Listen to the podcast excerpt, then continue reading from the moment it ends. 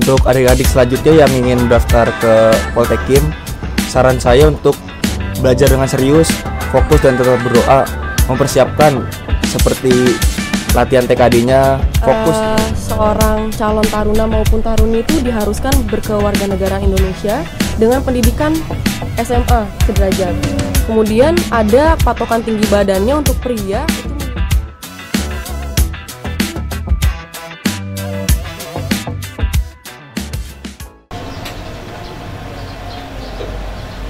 assalamualaikum warahmatullahi wabarakatuh. Uh, sahabat Mido di mana pun berada, kembali kita di The Voice bersama saya Oksa Bacar Kamsa. The Voice adalah podcastnya Imigrasi Sukabumi. Nah, sekarang menarik karena kita akan berbincang dengan uh, taruna dan taruni yang nampaknya usianya masih semuran dengan saya kayaknya. Nanti kita akan membahas sesuatu yang sangat menarik, apalagi bagi uh, sahabat Mido yang uh, tertarik juga untuk masuk ke Politeknik Imigrasi. Namun sebelumnya kita sudah kedatangan dua tamu spesial. Silakan mungkin diperkenalkan abang atau mbaknya mungkin dari abangnya dulu silakan. Izin memperkenalkan diri, Taruna tingkat 4 Politeknik Imigrasi, nama Oki Sabestian, NRT 2017.264.1.02, Prodi Administrasi Keimigrasian. Siap, terima kasih. Wih, lengkap banget ya.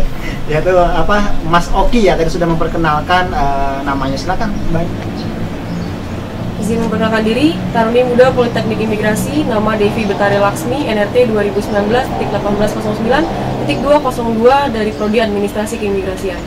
Oke. Terima kasih. siap. Terima kasih banyak Mbak dan Masnya mungkin sekarang kita santai aja gitu. Oh, siap. Ya. Tadi sudah diperkenalkan Mbak Oki dan sorry Mas Oki dan Mbak Devi. Eh, asal alamatnya mungkin mau sampaikan tadi. Mas dari Oh. mana dan Mbak ini dari mana asalnya? Untuk saya sendiri asalnya dari Jakarta Selatan. Ben dari Devinya? Saya dari Cianjur. Oh Cianjur ya, masih dekat dengan Sukabumi sebetulnya.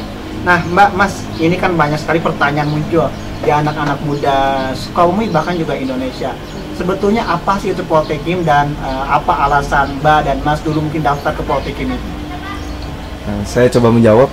Untuk Poltekim itu awal berdirinya pada tahun 1962. Itu awalnya Akademi Imigrasi. Kem- eh, setelah berjalan sampai tahun 1976 sampai 1999 itu diberhentikan. Kemudian aktif kembali tahun 1999. Setelah tahun 2006, 2016 ada peningkatan status menjadi Poltekim dari Akademi Imigrasi menjadi Politeknik Imigrasi. Oh, jadi ada perubahan ya dari Iya. eh, Akademi Imigrasi ke Menjadi Politeknik Imigrasi. Perbedaannya apa tuh antara Akademi Imigrasi dengan Politeknik Imigrasi? Mungkin bisa diwakilkan. Eh, kalau Politeknik Imigrasi sendiri itu mereka lebih fokus kepada adanya penambahan program studi. Kalau dulu pada saat zaman Akademi Imigrasi mungkin hanya ada eh, satu program studi, namun sekarang di Politeknik Imigrasi terdapat tiga program studi. Yang pertama adalah eh, hukum keimigrasian, kemudian yang kedua ada administrasi keimigrasian, dan yang terakhir manajemen teknologi keimigrasian. Ada juga perubahan dari lulusan D3 menjadi D4. Jadi sekarang itu untuk lulusan Politeknik Imigrasi sudah akan menyandang gelar sarjana terapan keimigrasian. Yang empat itu ya. Iya, Pak. alasan Mas dan Mbak dulu masuk uh, Poltekim apa tuh motivasinya mungkin bisa dibagi-bagi sahabat Mido semuanya. Kalau saya sendiri alasan utamanya untuk kemudahan mencari kerja sih. Om. Oh, Soalnya setelah lulus dari Poltekim langsung mendapat penempatan. Jadi tidak nggak repot-repot lagi lah nyari usah kerja. nyari lagi Iya. kerjaan gitu ya. Kalau alasan saya seperti itu. Oke, mungkin banyak Kalau saya lebih kepada jadi kebanggaan keluarga saja, Pak. motivasinya itu ya bisa Iya. berbakti kepada negara yang Iya. melalui keimigrasian tentunya bidang keimigrasian. Nah terkait uh, Poltekim sendiri ini kan ada beberapa program studi. Sekarang sedang menjalani program studi apa nih Mbak atau Mas? Kalau saya sendiri, saya sebagai taruna tingkat 4 atau di perkuliahan itu tingkat akhir, Tingkat akhir semester ya? akhir. Mhm. Untuk saya sendiri program studi administrasi keimigrasian. Saya juga sama program administrasi keimigrasian. satu program studi ya, tapi Iya. beda Satu. angkatan gitu. Beda Iya. angkatan. Beda angkatan. Kalau yang bedain biasanya dari chevronnya ini. Chevron ini ya, itu Kalau empat ini dua. dua. Itu yang membedakan angkatan. Oke. Nah, sahabat Mido, kita masih di acara The Voice. Tadi kita sudah uh, perkenalan uh, dengan taruna dan taruni yang saat ini masih menempuh pendidikan di Poltekim, Politeknik uh, Imigrasi. Mungkin ini kan banyak pertanyaan juga nih terkait uh, persyaratan dan juga mungkin tahapan-tahapan untuk daftar ke Poltekim. Mungkin bisa dibagi dulu ketika mendaftar persyaratannya apa aja sih yang sudah dilengkapi oleh calon uh, apa namanya siswa atau taruna. di uh, Poltekim ini. Pak? Baik, saya coba jawab ya Pak. Untuk persyaratan secara umumnya mungkin eh, seorang calon taruna maupun taruni itu diharuskan berkewarganegaraan Indonesia dengan pendidikan SMA sederajat. Kemudian ada patokan tinggi badannya untuk pria itu minimal 170 cm dan wanitanya 165 cm.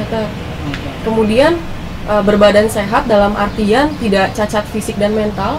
Kemudian eh, tidak buta warna, tidak tuli, tidak bisu, dan juga tidak memiliki bekas tato maupun bekas tindik kecuali untuk wanita mungkin ada di telinga ya Pak.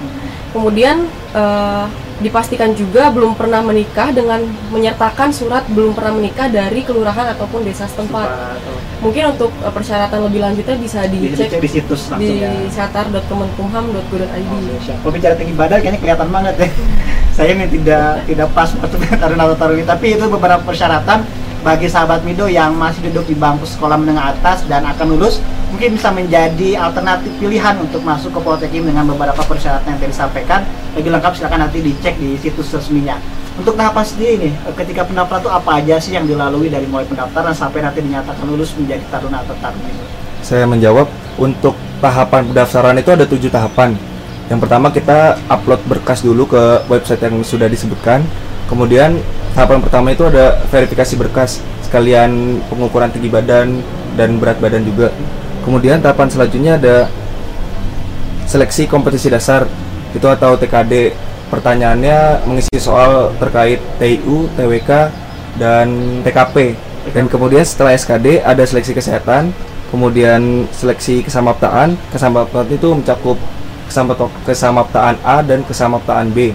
Kesamaptaan A itu lari 12 menit, kemudian kesamaptaan B ada push up, sit up, dan pull up, kemudian shuttle run. Untuk yang tarunnya sendiri Mungkin sama, namun di bagian pull up itu diganti dengan ciming. Ya, ada cimingan. Kemudian setelah kesamaptaan ada seleksi tulis psikotes, kemudian ada wawancara psikotes. Setelah tes terakhirnya ada seleksi wawancara penghafatan fisik dan keterampilan. Biasanya dari calon taruna itu menampilkan bakat dan pe- pengamatan fisik dari penguji. Waktu itu nampilin bakat apa mas? Kalau saya sendiri nampilin bakat sepak bola. Sepak bola, oh, banyak. Saya pidato bahasa Inggris dan Pidato. menyanyi kalau. Oke, Dari tahapan eh, sekian banyak itu, kira-kira apa sih yang paling sulit yang dulu dialami ketika proses pendaftaran menjadi taruna-taruni di Poltek ini? Kalau saya menjawab, kalau untuk saya sendiri yang paling sulit itu ada tahapan TKD, kemudian di fisik. Kalau di fisik kan latihannya nggak bisa sebulan dua bulan. Untuk lari kan harus Selama harus ya. biasa. Hmm. Jadi latihannya minimal enam bulan lah untuk Sudah- latihan harus sudah fisik. terbiasa gitu ya. Kalau untuk saya juga sama, saya di bagian TKD Pak dan juga mungkin di tes akhir ya di wawancara pengamatan fisik. Gitu. Kalau misalkan ingin berikan pesan atau mungkin berbagi pengalaman keingin kepada yang ingin masuk nih, kira-kira tips apa yang bisa dibagi bagi sahabat Mido yang mungkin ingin daftar nanti di Polteknya? Untuk adik-adik selanjutnya yang ingin mendaftar ke Poltekim, saran saya untuk belajar dengan serius, fokus dan tetap berdoa, mempersiapkan seperti latihan TKD-nya, fokus nggak usah mikir yang lain. Kemudian untuk tes fisiknya bisa di dilatih dari sekarang kalau emang beneran niat mau masuk ke Poltekim. Gitu aja untuk dari saya. Itu dari banyak pesan. Kalau untuk dari saya, mungkin untuk para calon taruna maupun taruni bisa mengikuti seleksi satu persatu dan fokus pada tahap-tahapannya. Uh, selain itu juga seperti yang kita ketahui bahwa di tiap seleksi itu kita pasti uh, membutuhkan banyak uh, tenaga dan pikiran ya Pak.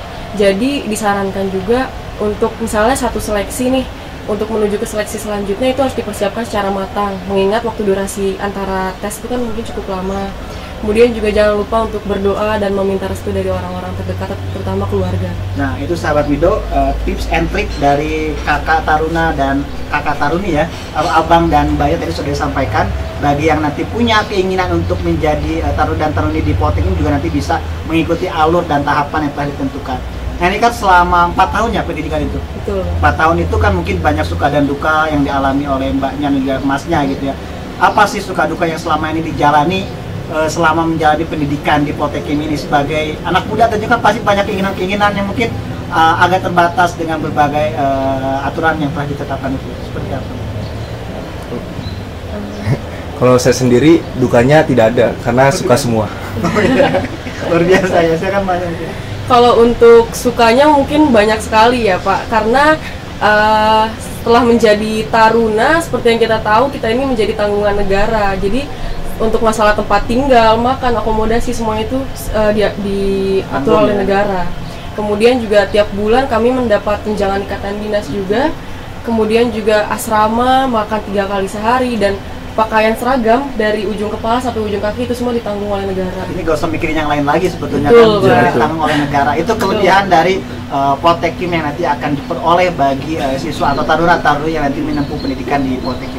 Betul. Nah ini kan mungkin kalau ma- masnya itu beberapa saat lagi sudah akan lulus ya, Iya, betul. sudah akan lulus. Kalau banyak mungkin beberapa waktu lagi. Apa harapan ke depan ketika nanti lulus dan apa kontribusi yang ingin diberikan kepada khususnya keimigrasian dalam mengabdi eh, kepada bangsa dan negara Indonesia? Harapan saya untuk ke depannya semoga ilmu-ilmu yang sudah saya dapat selama 4 tahun di pendidikan dapat saya terapkan di dunia kerja nantinya dan dapat memberikan terbaik bagi instansi tercintai. Yang baik. Eh, kalau harapan saya semoga selama pendidikan ini saya berjalan lancar supaya mungkin bisa lulus dan mengabdi pada negeri ini. Kemudian juga saya berharap agar mungkin ilmu dan pengalaman-pengalaman saya pada masa sekolah bisa saya terapkan pada saat di dunia kerja. Oke. Ini nanya nih, Pak. Kalau pas kecil atau Mas ya, kepikiran nggak sih dulu tuh mau masuk Poltekim, nanti mau masuk ke imigrasian, pernah kepikiran nggak? Atau emang rencana itu datang ketika SMA atau kapan tuh punya cita-cita seperti ini? Kalau untuk saya sendiri emang dari kecil emang gak ada niatan untuk masuk seperti abdi negara seperti ini. Gak ada ya. Untuk lulus SMA itu juga belum ada niatan untuk masuk Poltekim. Dulu pas kecil cita-cita jadi apa tuh? Pemain bola. Pemain bola ya. Terus kenapa muncul uh, keinginan untuk daftar ke Poltekim dan mengabdi seperti ini? Uh, sebelumnya saya sudah mendaftar di kuliah sebelumnya di STP Bandung. Terus uh, nggak dapat restu dari orang tua. Terus orang tua menyarankan coba aja daftar ini di sini enak segala macam. Terus saya coba daftar dan puji Tuhan keterima di sini. Kalau untuk saya, saya sih dari SMA memang mengincar sekolah kedinasan. Tapi waktu itu ceritanya saya lagi lihat di explore Instagram, mungkin ada seorang taruni yang mengupload foto menggunakan seragam dan saya rasa saya ingin menjadi seperti dia. Jadi perempuan juga bisa uh, mengabdi ya, siap. bisa mengabdi. Jangan sampai ada mindset perempuan tidak bisa mengabdi bagi Betul. negara. Jadi bagi para perempuan, sahabat Mido di mana pun berada, yang punya keinginan sama dengan Mbak Devi ini nanti bisa mengikuti jejak beliau dan bisa mengikuti tahapan yang ada untuk daftar di Poltekim. Terima kasih banyak Mas dan Mbak sudah berbagi bersama kita Boleh, di. The Voice. Berarti kalau sekarang pendidikan pandemi seperti apa perjalanannya? Untuk pendidikan saat ini dijalani online, Mbak. Online ya? Uh, Kelas online melalui Zoom meeting. Oh, sama Mbak Devi? Ya, keseluruhannya dari. Oke, karena pendidikan ini sangat terpengaruh pandemi ya. Itu mungkin sahabat Mido, terima kasih banyak sekali lagi sudah Ya, berbagi. terima kasih, Wak. Semoga sukses dan lancar hingga akhir pendidikan nanti dan bisa mengambil bagi bangsa dan negara. Saya Uksa Batia Kamsah dan Mas Oki dan Mbak Devi mau undur diri kita kembali di The Voice berikutnya. Sekian. Wassalamualaikum warahmatullahi wabarakatuh.